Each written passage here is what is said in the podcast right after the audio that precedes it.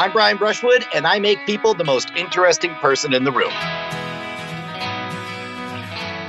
Welcome to I Made This from Do Anything Media, a show about passionate people executing their big ideas in realistic ways you can learn from to make your own big idea a reality. I'm Bill Meeks, and today I'm talking with my dear, dear friend, Mr. Brian Brushwood. You might know Brian from his Revision 3 Discovery web series Scam School, or the follow up Scam Nation. Maybe he came to your college to perform his bizarre magic act. Or maybe you saw it at Halloween Horror Nights here in Orlando, Florida. Perhaps you've even seen his tragically canceled series on the National Geographic Channel, Hacking the System. Brian, well, Brian gets around. Today, I'll talk with Brian about how he used his goal setting to achieve his dreams and how, when the dreams went away, he leveraged his experience to create the Modern Rogue, his new YouTube brand, web store, and blog. Like I said, Brian gets around. The best part is, Brian controls all of this himself, no cable network required.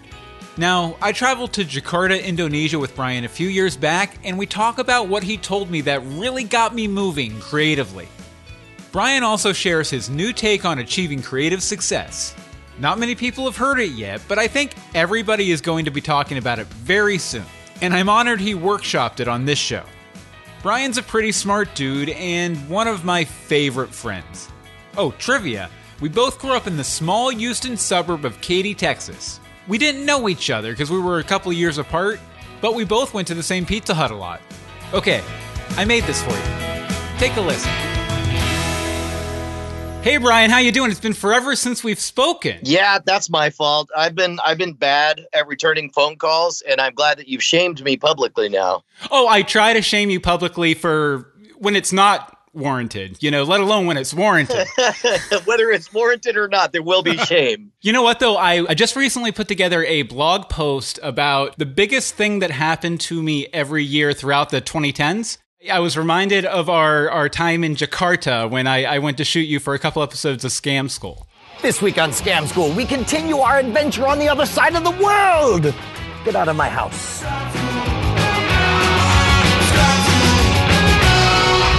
Welcome to the show that keeps your wallet full and your liver begging for mercy. Scam School, the only show dedicated to social engineering at the bar and on the street. I'm your host, Brian Brushwood, and this week we are back on my Indonesian adventure. Easily one of the best experiences of my entire life, performing for tens of millions of people live on a magic special. Are you kidding me? Let's go see the rest of the adventure. Let's go to Indonesia yeah, that was actually a big moment for both of us. I mean, obviously, there was a uh, literally a Super Bowl sized live audience watching that performance, but but uh, specifically, that was a big moment for me because I said, "Hey, this seems like a big deal. We should do scam school stuff. Can you spare somebody to travel with me?" Mm-hmm. And uh, uh I think it was Revision Three at the time was like, "No, we can't." And so uh, I was like, "Well, what if what if I go and find somebody on my own, uh, take a freelancer with?" And then we could make an episode out of it. And they're like, knock yourself out. and so for you, it was a, a, a, big deal because all of a sudden, you know, we're traveling internationally and you're mm-hmm. being the documentarian. But for me, it was a big deal because that was one of the very first times that I stepped out of the role of talent as a you know the scam school performer and then letting all the adults handle production uh-huh. but instead stepped into producer territory so so that was a big big moment for both of us i remember one moment in particular where i think we'd been there eight or nine hours and we pulled all the footage over to your computer and we looked at it and it was bluey. It was all blue. And you were like, "Man, I don't know what's going on, but we got to figure this out." Yeah, that well and, and that was the that was the first awkward moment where it's like, uh, well, man, the boss has to fix this. And I was like, "Oh no, I'm the boss." and and I could tell also that that you didn't necessarily know what caused the color temperature to be wrong. Yeah, because it was it was my first time using a DSLR. I, I had always used like uh, DV cams, uh, pro- pro- professional DV cams, and I changed some settings somewhere that just completely threw the footage blue. But I mean, it, the, the episode ended up looking great, and and I got to tell you, I don't know that I could have done that without you, and so I'm, I'm so thankful that you were there, and I'm I'm thankful that that that that our friendship survived the uh, awkward strains of, of a high pressure moment like that. And then like I completely flipped out for no reason when I lost the lens cap the night we you did your your special and I was like, where the fuck is the lens cap? well, and then now looking back on it, you're like, who the hell cares about the lens cap? Yeah, I could have thrown like a handkerchief over it. It would have been fine. It would have been fine. I also want to mention, you know, something that was really important for me on that trip beyond the, you know, international work uh, for a major internet star like yourself was one night at the bar at the hotel. We kind of sat down and you kind of, you know, talked me through and gave me this big pep talk about following my dreams. And we got back from Jakarta. I slept for three weeks because of the jet lag. And then when I got up, I launched a podcast. I started writing a book. And, you know, the most success I've had in the past five or six years all spun from, you know, that talk with you and, you know, the things I launched right after it. So I want to thank you for that publicly. Uh, dude, I totally remember that talk. It was in the bar of the hotel that, that, that we were at. And am I right in remembering that this was during the launch of the Diamond Club experiment, or was that a different time? Yes, uh, the, the Diamond Club. If I groan. That's an excerpt from Fifty Shades of Grey. It's not a parody. It spent 25 weeks on the New York Times bestseller list and has spawned its own parody, The Diamond Club, which is a crowdsourced ebook that's gotten as high as number four on iTunes' top 10 paid ebooks list. The book is the brainchild of Brian Brushwood and Justin Young, the hosts of the NSFW show podcast okay, so the exact time that I get booked for an international live performance for the Magic Show, but at the same time, just before we left on the comedy podcast, we had the idea to at the height of the rise of 50 shades of gray we wanted to pull a hoax off where we would create a fake erotic fiction novel that looked like a 50 shades of gray book and that would be on all those same electronic distribution outlets but would be entirely crowdsourced by the internet. So so we launched it and then we hopped on a plane and left. So uh, my experience is I'm in Indonesia watching this thing hit number three, number four on the uh, Apple iBook store right next to Fifty Shades of Grey. It's selling tens of thousands of copies. Oh yeah, I remember you on your phone that entire trip, like every five minutes, like what? There's this many sales. What? There's this many. What's going on? Yeah, well, and and some number of the people were in on the joke, and they they wanted to promote it because we only made it a dollar trying to get it to the top of the charts. Uh, but the rest of the people were people who just wanted more of that hot, sexy action. That self-published erotica. yeah, exactly. Exactly. That's where the money is in self-publishing. so, so for me, it was. It, it might have been that might have been a career highlight. Uh, three or four day moment because uh, like like I can't think of when I had much more happening than than that. But I remember us hanging out at the hotel bar and I, you know, spending like two hours where I essentially gave a, a one man motivational seminar talking about uh, how you have to be bad before you can be good, the difference between talking about doing a thing and doing a thing, and making the decision to go out there and have uh, have miserable experiences, uh, successes built out of failure, all of that stuff. And we t- we talked about like you know goal setting. What is it you want? How are you going to get there? Because you're not going to leapfrog from where you are to there. I believe you actually had me write down specific goals. One of those was Dog Boy, which I've written four books. I still owe people the fifth one. One of them was starting a podcast or fan cast of some sort. And then you know I had you know hugely successful fan cast where we got you know like forty thousand downloads every week. Holy cow. Yeah. So it's just like, you know, that list that you had me write down and somehow put your magic on, you know, kind of blessed my life for the next five years. That's amazing. Well, and I probably almost certainly said at the time that the closest thing to real magic I've ever seen is the power of the written goal. And, you know, nowadays it's a little bit more well known, the idea of, of smart goals, you know, that are specific, measurable, and have a have a timetable and all that stuff. You know, speaking about goals, this is a great segue into sort of the Brian Brushwood origin story. So why don't you go ahead and give people just, you know, a quick primer on how you got into magicianing? I, when I went to college, I suddenly had free time and I realized I could invest it to learn anything I wanted. And I realized it was too late for me to be the world's best violinist. It was too late for me to be the world's best gymnast, but it wasn't too late for me to be one of the best uh, magicians. So I, I learned magic thinking to myself it was a good hedge because either I, who knows, maybe someday could be a magician, or even then, no matter where I ended up in life, it would be good to know a few cool tricks. And so uh, I made spare money on the side through college doing magic. And then uh, the program I was in, you had to have a thesis. And I somehow talked my way into a magic show being a creative writing thesis.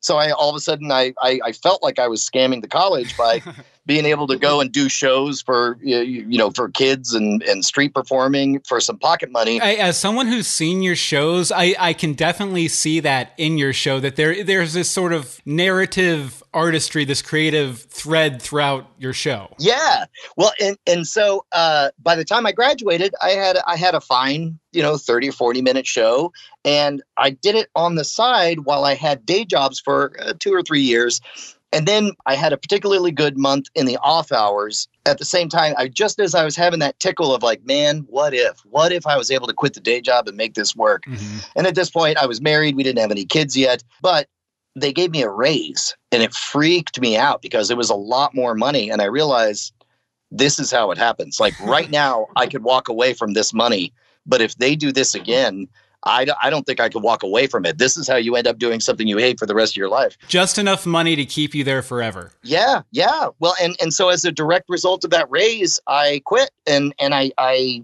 you know my wife said, all right, you got one year. I'll keep the lights on, and uh, we made uh, I made no money that first year. I, th- I think I went from a decent like thirty four thousand dollars a year to grossing sixteen thousand dollars a year, and then you you obviously there's a bazillion expenses for for doing shows out of that. But after that first year, I told Bonnie I was like, "Quit your job. I'm pretty sure we could pull this off." The two greatest days of my life were the day I hired my wife and the day I was able to afford to fire my wife, because it's an extraordinary strain on a marriage to to have your personal time be spent together, but also to professionally have the expectation that your wife is supposed to constantly be cheering for you and telling other people how good you are. Mm-hmm. After that, you know, we we ramped up to a fairly busy career in the college market. I was doing upwards of 100 shows a year, uh, spending upwards of 200 days on the road. But as that happened, I was like, okay, well, it seems like the next step would be TV. Mm-hmm. So uh, luckily, somebody reached out from Court TV. Now, now they're truTV, but they loved the idea of what I was up to. Uh, they wanted to put together a show about scams, cons, and the supernatural, pseudosciences, you know, frauds, that kind of stuff. And so crazy enough, this would have been what 2006. Jason Murphy was the guy I, I tapped like, hey, help me help me come up with ideas, and we sort of laid everything out. Uh, but midway through the project, uh, the person, my champion, left, and uh, somebody else inherited my project. And as often happens when somebody doesn't really get it, the in a million little ways it, it, dies a death of a thousand cuts. It got caught in the revolving door yes. you know. Yeah but they uh they then they ended up uh, passing on it and uh, i was like well shoot what now? And i realized uh, okay if i was looking to hire somebody to be a television host what's the first thing i would look for and my answer is I would want somebody who's already hosted a television show. Yeah. And I was like, well, how do you get there? It's that old, how do you get experience if you don't have any experience? Mm-hmm. But luckily, YouTube had just launched. And I was like, okay, I have a full schedule. I've got a entertaining stage manager. I've got two totally garbage. Uh, I, I, mean, they, they felt high end at the time, but uh, uh, two little digital cameras and uh, screw it. I now have a show. It's called Brian Brushwood on the Road. And so I was the producer, editor, talent, uh, and key grip, caterer. Yeah, and distributor. Hi, I'm Brian Brushwood. I tour all over the United States performing America's number one college magic show. I do stuff like fire eating, escapes, mind reading. This is Nick, my road manager and constant companion on the road. Every night, Nick and I find ourselves in a new city, new situation, and new people. These are the stories of what happens on the road we just started we re- recorded uh, i don't know 20 of these little vignettes of life on the road and none of them really blew up and i didn't really develop a following. However i realized that there was tremendous cachet from mentioning or from you know just at the bottom of your emails saying i have a show. It's called brian brushwood on the road. And you clicked on it and it looked like a show. Oh yeah especially back then before everybody had a show. Yes exactly exactly. So there was kind of an audaciousness. It was it was me tapping into that fixed action pattern of the trappings of authority because it matched the picture of what you uh, envision somebody successful having. Mm-hmm. But after a year of doing that, uh, I learned a lot of hard lessons. This is that whole you got to be bad before you be good. I learned that editor Brian got very angry when he was trying to work with footage from performer Brian, who kept on talking in run on sentences. So I learned to, if I flubbed the line, stop, back up, and give it clean so that future me could deal with it. And that's still something that I'm very good about to this very day. And I keep having to, you know, as we get guests on all of our shows, I'm just like, hey man, uh, we all have the power of time travel. If you if you mess up, just stop, back up, don't apologize, give it clean. And then we'll cut it out in post. Right, exactly. Try not to talk over each other. I also, by the way, I, ve- I very much empathize with that hating a past version of yourself. It happens every time I sit down to edit literally anything I do. When I sit down to edit this podcast, I will feel that way. exactly. Well, so uh, after a year of that, I had the idea of all the episodes we had done of Brian Brushwood on the road, the ones I liked the most were the ones where I were was teaching a couple of classic bar scams with real people because everybody had a hunger to learn some magic and there was real delight on their faces as they were able to pull it off back to me. And so I, I came up with the idea for Scam School. I upgraded my equipment. I was all set to go at it alone. And then last minute, I thought, man, what if somebody else wants to pay for this? so I shopped it around. As luck would have it, a lot of the people I had met when I had done tech TV appearances Mhm. were part of the ecosystem of Revision 3, and they piloted it and loved the idea. They, at the time, were kind of fancying themselves as a re envisioning of tech TV. So I, that's where the phrase, the only show dedicated to social engineering at the bar and on the street, Mhm. my goal was to never, never admit that this was a magic uh, show. It, was- it, I instead it was it was all about social engineering at the bar and on the street. As a viewer, it always felt more just like a punk rock show that happened to feature, you know, close up magic. Yes, exactly. It was uh, that was just one of the the many tools in the utility belt. You were uh, one of the first shows for Revision 3, like in the first like group of five or six, weren't you? Yeah, I think uh, I think Hack Five hadn't even joined yet. They were independent at the time. I think Totally Rad Show was there, and Diggnation was their their big one, and Internet Superstar was just launching. So from that, man, I learned a lot. My whole thing at the time was this internet TV thing. Look, we all know everything's a fad; it's going to bust, but the good news is these suckers are going to provide production. I'm going to get HD footage. Holy cow, it's going to be HD. I can't believe it. Back when it was very rare for someone to actually have an HD TV. Oh, sure. Oh, or, or, or certainly an HD camera. I mean, that was some expensive stuff at the time. Oh, yeah. And so my whole goal was whatever, this will be good practice. So I'll have an amazing reel to pitch, you know, the real thing, the TV thing. Flash forward, it's 12 years later, and, and we're still every week teaching a scammer con that you can do at the bar and on the street. Could, could we uh, circle back real quick to when you came into Revision 3 to start making Scam School? Like, what was that process like? Were you like, this is my idea for the show, this is how it'll be split up, this is how it'll be shot, uh, have talented people do it, or was it more collaborative? to be honest, I didn't know anything about production at the time. I knew that talented people somehow got TV shows, and I assume that adults were the ones that made everything happen.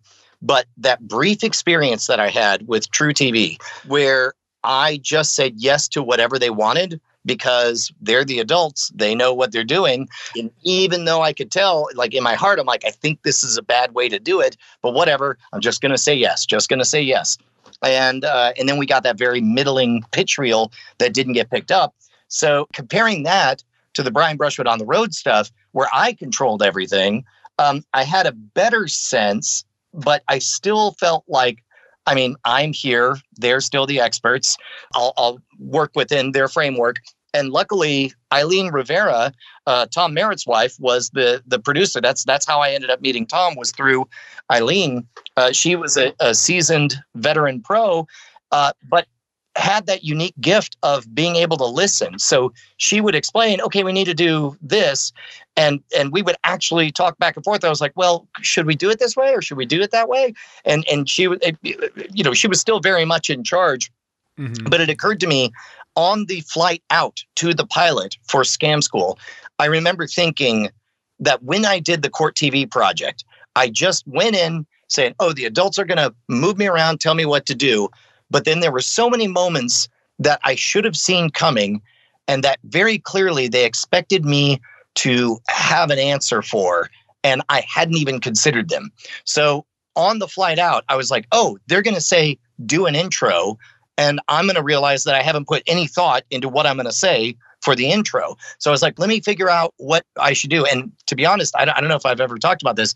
Um, it occurred to me, oh, wait, the Totally Rad show, they always have a thing that they say at the beginning. Welcome to the show that is uh, I don't know if it's a dedicated to whatever. At the beginning Yeah. of Diggnation, they have a thing they say. I was like, oh my God, I got to come up with the thing that I say. And it was on the flight out for the pilot that I came up with the phrase, the only show dedicated to social engineering at the bar and on the street. And and and just that little hook, that little bit of preparation made all the difference on that original shoot. I, I like that you went and reverse engineered sort of the the product you were making, like exactly like the other shows on the network. Yes, yes. Well, and and that's it's fine to model, but what what you must not do is ape the specifics. Instead, when when you're doing a good job of production, and and keep in mind, it's taken me 12 years to learn all of this. When when when I started, I was talent. I knew how to make a stage show and do my stage show, and that was it. It hmm. took it took 12 years for me to learn what I've learned about production. And the biggest thing is to not even see the specifics, but instead just recognize, okay, you you start with a thing that leads to the other thing, and then the other thing happens. So it's like um, uh, instead of saying, you know, say this phrase at the beginning, it's like, no, no, no, a thing that distills the whole show into one sentence. Great. So so write that down. Mhm. Uh, next up, a thing that is a joke that's self-deprecating about yourself in that context. Great. Next up, a thing that that teases what you're about to do. And and if you keep it non-specific, it's much easier to to fill in individual blocks than to figure out like, well, I don't know, they're going to turn on the camera. What am I going to say? If you have, as as Justin and I later uh, came to call them, uh, monkey bars, like you have, you're on one thing, and and if there's an opportunity to swing around for a bit, great. Mhm. But then you know what the next monkey bar for you to swing onto is Yeah. then you have a structure that's able to take you through everything. Now, all of this was just a vague intuition 12 years ago, Mhm. but now it's it's bedrock, it's bedlam. Like I don't care what the thing is as we shoot Modern Rogue episodes, it's like, well, we need the cold open or we need we need the the aha moment or as we call it in uh, Modern Rogue, okay, but but what's our success condition? Because you'll notice every episode of Modern Rogue even if we're telling a ghost story, there's different types of episodes. But when we learn something, even if it's just, okay, the success condition will be that one of us has to prove that we've learned it by saying it all back, you know, because then at least there's some kind of stakes and it feels like in the shape of the story, there's a punctuation. But again, I didn't know any of this in the very early days of, of scam school. Yeah, so it's it sounds to me like you know Brian Brushwood on the road. It kind of taught you some some cool tricks that maybe you wanted to try and repeat in future projects. Then you s- started looking at structure, and you use that structure to develop techniques that you've carried forward, you know, into Scam School and then into the Modern Rogue. Yeah. And if if I can coin a phrase here, I, I think I learned expertise is built on a foundation of pain, Mhm. by which I mean it was only by editing all those Brian Brushwood on the road episodes that I knew what I hated when I was editing and that that wasn't going to change. It's not like their editors were going to feel any different. So as a result, I developed this intuition just because of, of the past year of the misery of like, ah, I wish I had gotten this or I wish I had gotten a clean version of that. That when we were shooting Scam School, it intuitively made sense to say, oh, it seems like I should do that again so you could get a clean shot of it, et cetera, et cetera. Mhm. But again, it, it, that all took years and years and years to develop. for creative people like like you and me uh, you know a lot of times people are like well are you getting paid for this are you getting paid for that a lot of times doing a creative project uh, you know just solo run and gun on your own the most value you get from it are, are those lessons you learn and you learn what's important that you need to learn Oh, absolutely. you know so so there's so much value in creative work that doesn't necessarily translate to money in the moment but eventually will Well, and and there are different types of currencies. Um, there are, you know, there's certainly money currency. There's uh, excitement cur- currency. There's uh, story currency. There's experience currency. There's expertise currency. There's access currency. For example, when I would take somebody on the road while we were on tour during colleges, I would explain, look, I can only pay you $20 in a taco. I can't even tell you what shows are going to come up over the next year, but I can promise you that you will have stories that you will tell for the rest of your life. Uh, uh, last year we did the Tonight Show. Year before that we did this Indonesia thing. The other time we did this this other thing. I can speak to that because you gave me twenty dollars into taco, and I still talk about that week like all the time. Right, right. Well, and and of course, like at this point, my bucket is fairly full of stories. So if you told me, hey, I want you to do this gig, we can pay you $20 at a taco, but you'll have stories. And I'm like, you know what, buddy? I got stories. I'm full up on stories, man. but for for young people who are getting started, uh, realize that it may not feel so there's this there's a sentiment on the internet. Uh, are we allowed to curse here? Uh, yeah, absolutely. The, the, the sentiment that people love to say because there's a lot of DeviantArt artists and a lot of people who put a lot of effort into things, and they keep people, friends acknowledge how good these things are and they say hey can you do this art thing or can you perform at this gig i can't pay you but but you'll get uh, exposure or whatever and there's this sense of fuck you pay me which i understand where that comes from because mm. what you crave is financial validation for the quality of the art you're doing because you know that if somebody else who is established somebody else who with more experience and presence you know somebody would never insult them by asking if they wanted to do it for free for the exposure mm-hmm. but the truth is exposure is a currency and experience is a currency and if you're getting started you may not want to uh, all right can i tell you my unified theory of being an independent creator. I haven't had the chance to talk about this publicly. Actually, that's super relevant to me right now. So yeah, go ahead, go for it. Okay, so um, this this is going to take a little bit, and I'm still working out the kinks. But to begin with, th- there's two things. How do you grow a thing, which we could talk about, from nothing to a nucleus or or a gravity well, as I think of it. Step one is create a thing but once you have a thing, how do you make it sustainable and continue to grow? So picture a, a singularity grows into a black hole. And then how do you grow that black hole? We can get to how to start from nothing and get to something.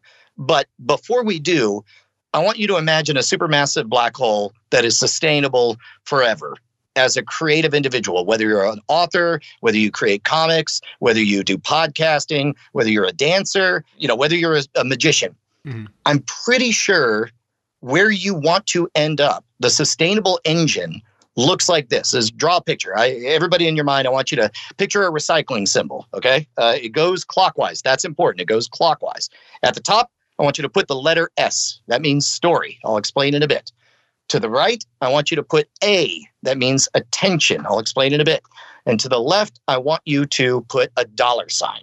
That represents sales. And i don't just mean money sales. Uh, i'll explain in a bit it's important that each of those is seen as being in service of the other. Story has a boss. The reason Story bothers to have Story is so it can hand it off to Attention and Attention can do its job. Attention's whole job is based on the fact that it's going to hand it off to Sales. And most people think, oh, Sales is where it ends. No, it doesn't end. The whole reason you bother to have Sales is so you can reinvest in bigger, more interesting stories. I'm going to explain. Story is whatever the thing is. I think a lot of us know that we're rich in story. Attention is is is the real estate that exists in other people's minds. If, for a musician, attention is when you write an infectious song and that song lives in other people's minds for years and years to come. Sales is whether it be financial or actions, it is the thing that you harvest as a result of having planted a story in the minds of either one person or hundreds or thousands or tens of thousands of people. And and whether that action is getting somebody to click to smash that like and subscribe button or to uh, sign up for your email or to buy your book or to uh, you know follow your tweets or whatever. And then the reinvestment is how you use that to tell bigger stories. Now the reason i think of this is as a, as a virtuous cycle is because I have been doing this same circle for 20 plus years now. And, and it works whether I'm on a street corner trying to perform and eat fire so that I can ask for pocket change. It worked when I was a touring magician at colleges nationwide, and it's working now as I'm hosting two YouTube channels totaling over 3 million subscribers and, and counting, right? Mm-hmm. And, you know, in the Twitter following and the whole thing. It's all the same thing. It's based on the idea that you provide value first and then you harvest that goodwill from the real estate that you exist in your mind. Uh, as a creator, your goal is to build a new metaphor. Your goal is to build a beautiful garden. And when it comes to harvesting from that garden, there's a bunch of things you could do. You could just cut it all down unsustainably. You can harvest just a little bit directly. You can rent out a section of that garden for the Dollar Shave Club guy to bark about his razors. there's there's a bunch of different ways that you can use that garden. So specifically, you start with story mm-hmm. and and you build the story and then you hand it off to attention to use it to get into the minds of everyone. Those are your titles and thumbnails. Those are your tweets. Those are your follow-ups to get the message out. And then once you've earned it, uh, there is no value of being famous unless you can harvest from it. Now, here's the thing everybody wants to go the opposite way. Everybody wants to go counterclockwise, and you must not do that because and you could tell that the circle only goes one way because when you reverse it, you get unsustainable funnels. For example, think of them as three different currencies mm-hmm. story, attention, and sales or money, three different currencies. Let's say you're a millionaire in money, but what you want is to get everybody's attention. Well, then the shortest way would be to go backwards. But what does that look like? You spend a bunch of money to inefficiently purchase advertisements that very few people pay any attention to and largely ignore your story at the end. And they probably lie about the stats anyway. Exactly. And if you're very, very lucky, maybe you make enough money to get on that inefficient ride again until all of a sudden you can't do it. Now, uh, if you go the reverse way, if you have money and you use that money to hire talented storytellers and you build a narrative, then people organically want to follow your story. And then they're so excited about you and what you're doing that they're happy to spend the money later. That gives you more money to invest in bigger stories, right? Mm-hmm. Now, likewise, think about uh, Kevin Federline. He went from having zero dollars in attention to being a billionaire in attention overnight by marrying Britney Spears. What did he want? What he wanted was to be respected. So he's a millionaire in attention, but he wants to be a millionaire in story. So what he should have done is figure out ways to leverage that attention with hard work and and and a um, a respectful attitude, get that money, hire those storytellers to build this perfect thing. Instead, he tried to go the backwards way, which is, well, I have all this attention. Let me make a rap album that everybody will widely mock, mm-hmm. and and and and that fizzles out. It's unsustainable. Uh, same thing. Think about if you're a millionaire in story. Let's say you uh, have a million dollar script idea then what you want to do is just find somebody to pay you for the script. That's what everybody wants. They want to go backwards in the circle. They must not do that. If it's really a good idea, then you start the sustainable long journey of beginning by gathering attention by, yes, take that script, that perfect script, the thing that a script that's worth all the money, lock it up in a vault, and then get to st- get to work telling that same story first as a series of blog posts, then as a radio play, then as a podcast, then as an ongoing comic book, then as a novel, and then finally, once you've gathered this attention, this rabid fan base, this number of people who want to hear this story told writ large, then you call up Hollywood and you sustainably harvest for that million dollar script.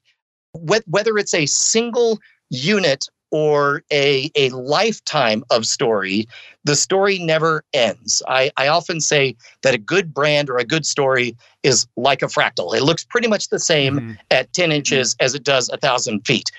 The atomic unit of storytelling is the tweet.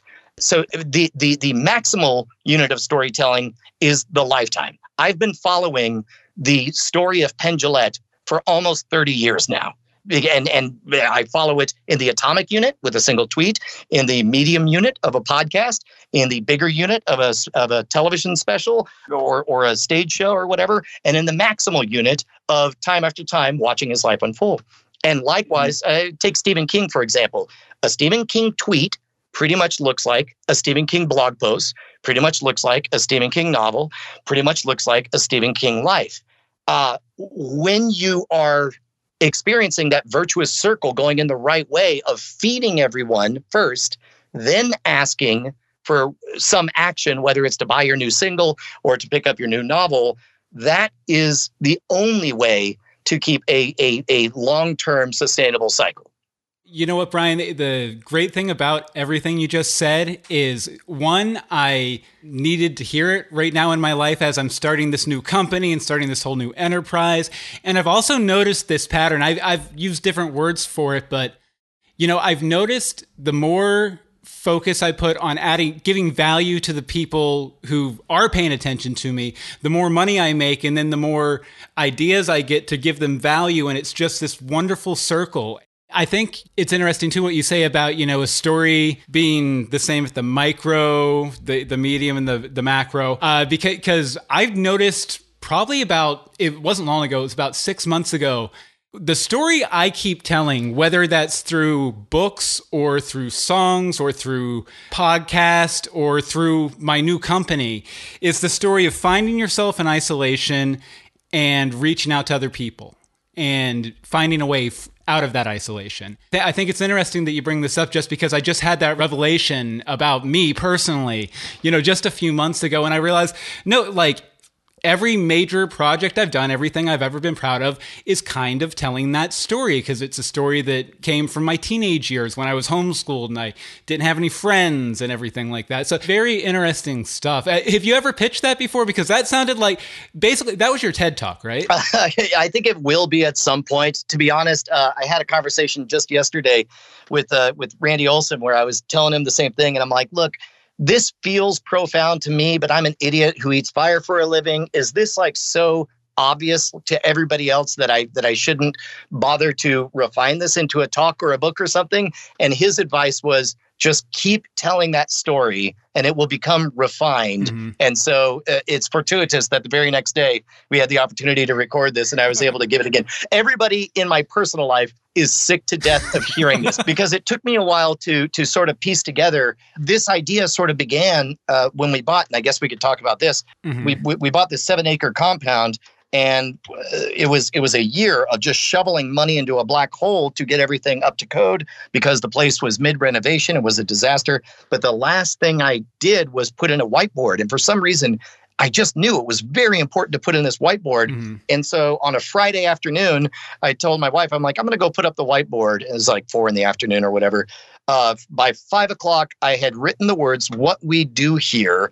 And then everything else I just said emerged from that. This entire mission statement, this idea mm-hmm. of the mission statement of what we do is create exceptional stories in the hopes that they will reach millions and millions of people. Then we maximize that exposure by using best practices in order to reach the maximum number of people. Then we harvest the maximum sustainable yield. The word sustainable is important because you you could turn away your whole audience by over harvesting. And we see a lot of like uh, reality TV stars who suddenly cash in and, and get paychecks. Mm-hmm. But the maximum sustainable yield in the hopes that you can reinvest it into bigger and better stories. So there's little things like, you know, there's sort of the creator's dilemma is the hat you're wearing during the story bit. You know, how do we create the stories that are not being told that the world wants to hear? Then there's the marketer's dilemma. How do we get this story in front of the you know maximum number of people and then there's mm-hmm. the investor's dilemma of where do we spend this harvest so that it goes into story and not attention it's really remarkable i do this uh, two day class at a business academy called uh, Wizard Academy. Is there business wizardry? Uh, it, it, might as well be, man. uh, the guy who founded it wrote a book called The Wizard of Ads. Gotcha. But uh, a lot of the attendees are entrepreneurs who want to have a podcast for the benefits of being the expert in a thing or whatever. Mm-hmm. And and as we're talking about this, so many people ask how how much money should you spend on ads for your podcast? And I'm like, none. Are you crazy? You don't you don't spend money to purchase a slightly bigger platform. That's going backwards in the circle. At any rate, these these metaphors are become so clear to me that uh, uh, I don't know. I feel like I should codify everything and put it all down on on the page. Yeah, I was gonna say I, I think I think the last major like 3 a.m. in a college dorm room conversation like this we had was the one back in Indonesia, and I told you then you need to write all this down, and you did. I don't know if you have. Have you? Uh, no. Or do you just say it everywhere? Uh, yeah, I just say it everywhere, and hopefully some of it shows up on recordings like this one. nice. Well, we will preserve it for all time. Why don't we go ahead? Because I, I, I know you probably got to head out relatively soon. Uh, so why don't we go ahead and circle back around? So you're at Revision3 doing scam yeah all the way back there. You're at Revision3 uh, doing scam school and then an opportunity to do like a real tv show kind of comes to you. How, how did all that happen hacking the system? What what there, there is some middle steps where so we talk about going from nothing to something right? Mm-hmm. and and we can go into that on some other podcast but i had something on that street corner and and the virtuous circle was just make it a little bit bigger. Okay now i'm touring. Make it a little bit bigger you know use that that that email list and leverage and stuff. And it, and it became the uh, uh, scam school. But it occurred to me that i was never going to live in the minds of millions of people just based on uh, uh you know three to five minutes you know uh, three to five minutes once a week in a little tutorial. I needed to learn how to spend hours and hours and hours talking to people. And I did not have that gift. I did not have the ability to open my mouth and just talk into a microphone in unbroken sentences. It was horrifying to me. and so, much like the magic stuff, I realized you have to be bad before you can get good. And so I decided to be bad, just turned on live stream, started up. I decided, just like I decided I had a show called Brian Brushwood on the Road. Just decided I had a show called the BB Live Show. I'm going to go ahead and hit record. And for those of you who just joined us by watching the recorded video, good for you. You guys did a smart thing here. we had a bit of a total clusterfubar trying to get this show started. Personally, I blame Adobe Flash, or at least the Adobe Flash Media Encoder. We had, it was beautiful. I was crystal clear, high definition, sexy shenanigans and then, uh, you know, we did a show and everything went to crack.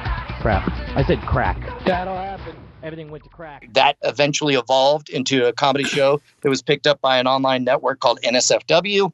And then from that, it's like, okay, we've got that but what else can we do? Where can we pivot? What else is underserved? And then you were you were like person who's the most underserved is this guy named bill meeks in my chat room for nsfw because that's what that's where we kind of got met each other and everything. That's exactly right. You know i've walked this entire journey of my life just so i could have bill meeks troll me from the chat room. Yeah and then finally uh, uh, i had met success and i quit the game. No but uh, but but the one of the ideas is when you you've maximized one niche, you need to diversify and expand into another niche. And so for me, it was, uh, you know, learning the structure of a podcast and how that's different, learning the structure of, of various different shows. But then came the the time to pitch the idea for television. It was like, okay, well, let me go back because again, think about it. With television, I kind of was trying to go backwards on the circle. I was like, well, let me just leapfrog up to being a TV person. And of course, you I have to take the long way around, which is earn my way up to build a platform big enough to merit the interest of television. Mm-hmm. And finally, we had that. And so I pitched essentially a, a, a, turbocharged version of Scam School. You know, like like what if Scam School was times a thousand? We, we we wouldn't just be earning a free drink at the bar. We'd be blowing up houses and stealing cars and all that stuff to get a free drink at the bar. Yeah, exactly. So I pitched something like that, and, and, it became hacking the system. I'm Brian Brushwood. For 15 years, I've made a career out of social manipulation. I've mastered incredible tricks and dangerous stunts as a professional magician and learned how to become a life hacker. I've picked up the tools of scientists and spies, criminals and con artists. These hacks are an encyclopedia of secret data and everyday shortcuts to help make life easier and give you the upper hand. I'll reveal how to avoid people who cheat the system and show you the legal tips and tricks to stay safe and get ahead, one hack at a time. This is Hacking the System. We did uh, two specials and it got picked up for a full season. We did a full season. It was a lot better than that first experience with court TV, mm-hmm. but it was still very, very limiting because because I wasn't ultimately the person who had the last say. So there, but but again, it, it was a great experience, and I am really proud of those episodes. you know the experience is always frustrating because you know there's compromises and you try to meet in the middle from what you want versus the needs of television and so on yeah, and especially in that position, not to speak ill of your former employers or anything, but you're very much beholden to them because, you know, the practicality of television production, they're throwing a lot of money behind you. So ultimately, there comes a point where if they're like, hey, you should do this, even if you're not super comfortable with it, you're probably going to do it just because you know they're the people who hired the helicopter or whatever. Yeah, you know? exactly, and and that's it. They, they have the power of the purse, and and the talent, meanwhile, only has the power of the pout. Like that's the only veto power that talent gets is they can ruin the shoot day, and and that's not something you want to do if you want to keep working at the business. Mm-hmm. So you know you have to be flexible, and and again, I'm just, I'm just so proud of how everything came out, but when it didn't get picked up for another season, there was this strange sense of relief because Jason and I had this stack of so many ideas that that that couldn't happen on television because of standards and practices. Mm-hmm. and it's like uh, you know they're too dangerous they're too you know gray area nobody wants to sell ads on this kind of content. We can't show pornography on the air. Yes. And so there's this moment where I was like, Jason, you just want to, you, you know, you want to do something new that that that is, you know, a spiritual successor to this. And so we started doing, you know, the modern rogue, Han Solo, MacGyver, Indiana Jones, Evel Knievel, James Bond, the A Team. All right, now you just ruined it. Yeah, dude. When we were kids growing up, we had these paragons of absolute badassness. The ultimate modern rogue. We can be those guys, Brian. I mean, not immediately. I want to be one of those guys. You're coming with me. All right, are, are are, you calling a quest? Yes. One, two, three, four. Welcome to my meth lab. Oh, good. Are you listening? Ah! We're gonna make spears. That's legitimately terrifying. Oh my god! That was insane! If we suffer harm, that's our own dumb fault. I didn't expect that. Holy shit! That was unexpected. It's been astonishing, Bill, how much by the numbers we're reaching more people than the TV show ever reached. Uh, and and that's on a per episode basis. I'm pretty sure we're certainly making more money because, uh, of course, we're building everything in house. But mm-hmm. everything has gone into reinvesting. Like that's where the rubber meets the road is if if I'm going to preach that once you've harvested some cash, your your job with that cash as as steward of it is to reinvest it in bigger, more interesting stories. Uh, we definitely did it because because I, I I've been flushing all the cash we have into building out this this seven acre production facility, but I believe it's paying dividends in the excitement that we see from the crowd because we're telling a much much bigger more interesting story as a result of it. I have seen so much you know activity on social media concerning you know the new compound you have out there uh, which was a major investment from you you know to, to where you know i'm thinking about brian brushwood a lot more than i did before which it was a lot but you know even more than i was before just because i'm seeing so many updates from it all the time from from your fans too. If if you do it right, then it's organic because it's genuinely interesting and worth talking and joking and speculating about and hoping to hear more of. You know, like we talked about, the story never ends from from the atomic unit of a tweet all the way to the lifetime. You know, I'm continuing to perform the story of you know Brian Brushwood in all his various incarnations. And what a wonderfully bizarre, magical, indecent, but yet somehow wholesome story it is, Brian. that is very well put. Thank you, thank you. I, I, I stayed up all night working on it. So yeah, so we'll, we'll see where it goes from now. But but it's really remarkable for me to think that that we're only about halfway through this journey. You know, from 20 years ago performing on a street corner, from t- 10 years ago barely starting a podcast. Mm-hmm a brief sojourn in television, something tells me that it probably won't be my last. And uh, and and continuing to build out stuff. Uh, the goal is to continue to virtualize all the elements of the story and then eventually get to a place where I can back away slowly and just play Hearthstone. and they'll just have a, a 16 foot tall golden statue of you playing Hearthstone, you know, right in the center of your compound. Or at the very least, a virtualized. Uh, uh, my goal is to get so much of myself out there that some deep fake can just take it from here. Oh, I'm sure we're already there already. What with the, uh, oh, yeah, the, well, the deep fake stuff, you know, it, people, there's like, some bot that's just turning them out on Reddit all the time now. that's so. amazing. If someone was wanting to do something like you do, you know, start up sort of like a reality education based show today, what what would be your biggest piece of advice for them? Uh, well, this is the. Uh, I'll try to keep this as as tight as I can. Um, uh, this is the going from nothing to something. A lot of people think like, oh, I have an idea, so that's it, I'm done uh, that's that's only one third of of the story. There are three elements that you need if if you're going to carve out a piece, uh, a starting point, because you you have to have a starting point in order to start doing this virtuous circle, or as I call it, the independent engine. Uh, and in order to do that. Uh, your beginning point has to be something uh, that that is well anchored, and the way you get a well anchored starting point is by uh, identifying a niche, defining your type, and adding a spice. What I mean by that is type is the thing you do. So let's say in this case, you're saying type equals instructional educational reality videos right mm-hmm. that is that is the structure that is the well-known thing in, uh, type might be novels type might be blog posts but type might be horror fiction et cetera et cetera spice is the the thing that makes it a little bit different from everything else in the world at, at the wizard academy we call it the third gravitational body the idea being Newtonian physics, you can you could predict the motion of two gravitational bodies forever and ever and ever. But when you add a third gravitational body, it gets too chaotic too quickly, and as a result, it gets very very interesting. And so, uh, what you want is that third gravitational body. So uh, for Scam School, the type was magic tutorials, but the uh, the spice was no, no, no, no. We're actually at the bar and we're going to be crazy enough to take regular people from the bar and teach them magic tricks, uh, which is something nobody was doing, right?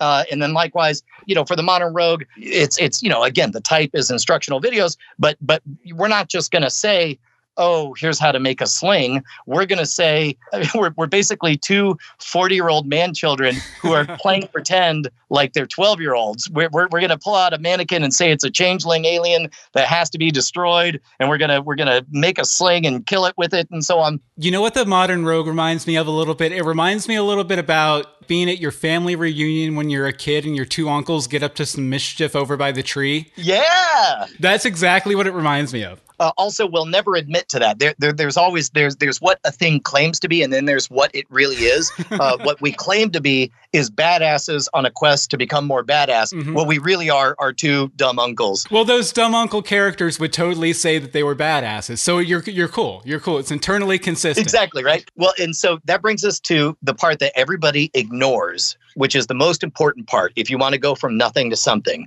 uh, and that's niche. Uh, the most important book I read in my entire career was I read it shortly before Scam School, and it was by Al and Laura Ries, and it's called The Origin of Brands.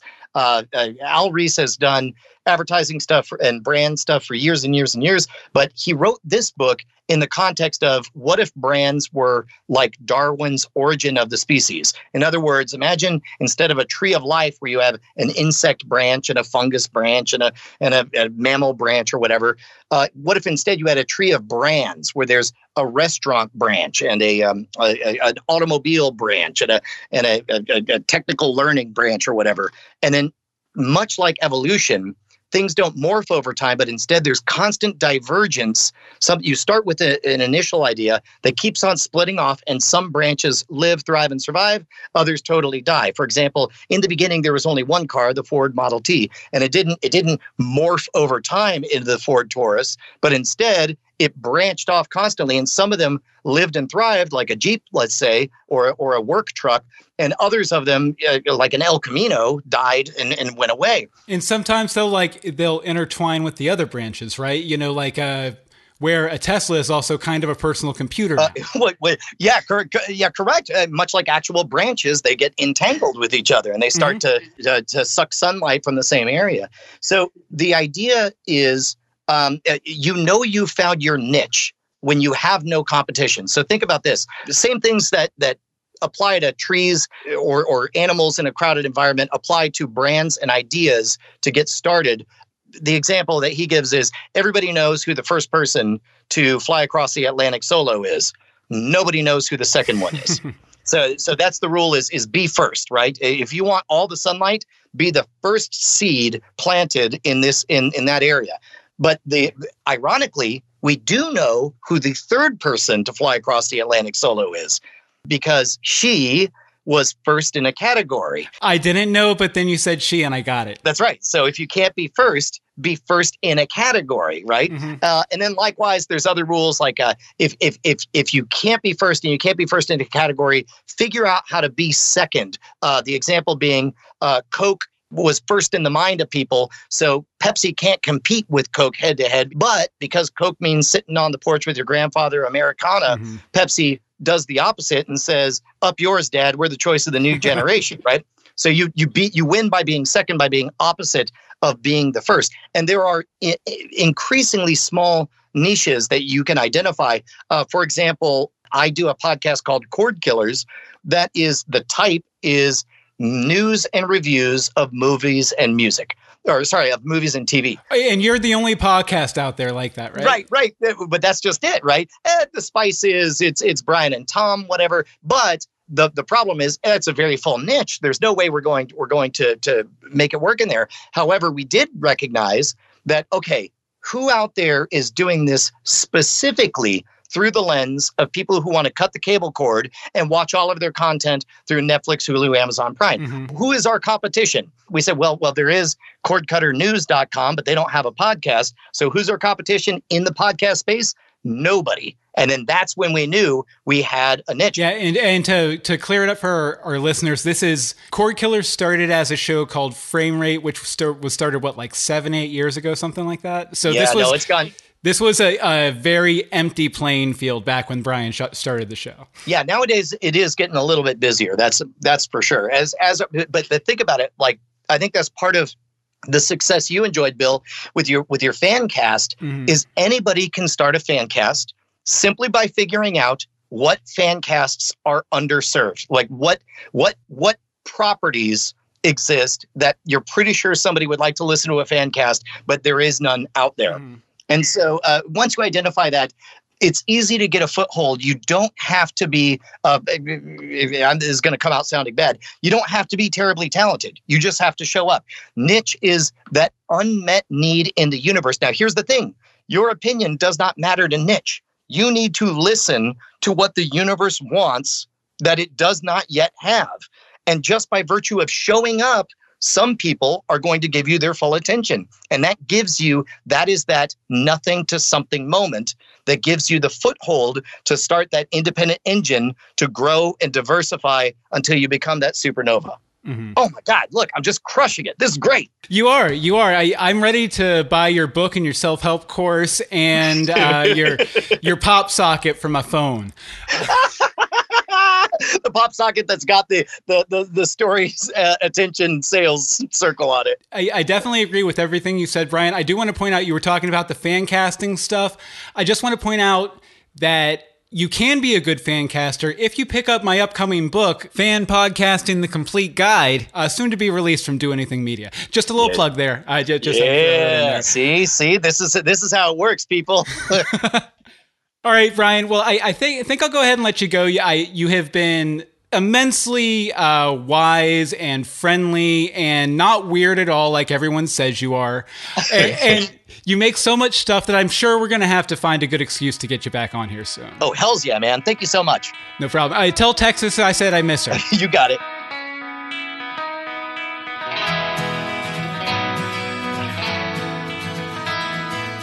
Thanks for listening to the show. If you have your own big idea you've made a reality, we want to hear about it. Let us know by emailing I made this at doanything.media. We'd love to share your project, or maybe even talk to you about it. You can follow the show at I Made This Show, all one word, on Twitter, Facebook, and Instagram. Again, that's at I Made This Show. Subscribe on Apple Podcasts, Spotify, Stitcher, or on our website, imadethis.doanything.media. Again, that's imadethis.doanything.media. And if you do subscribe, make sure you leave a review so we can shout you out on the show. I'm Bill Meeks. Thanks for listening.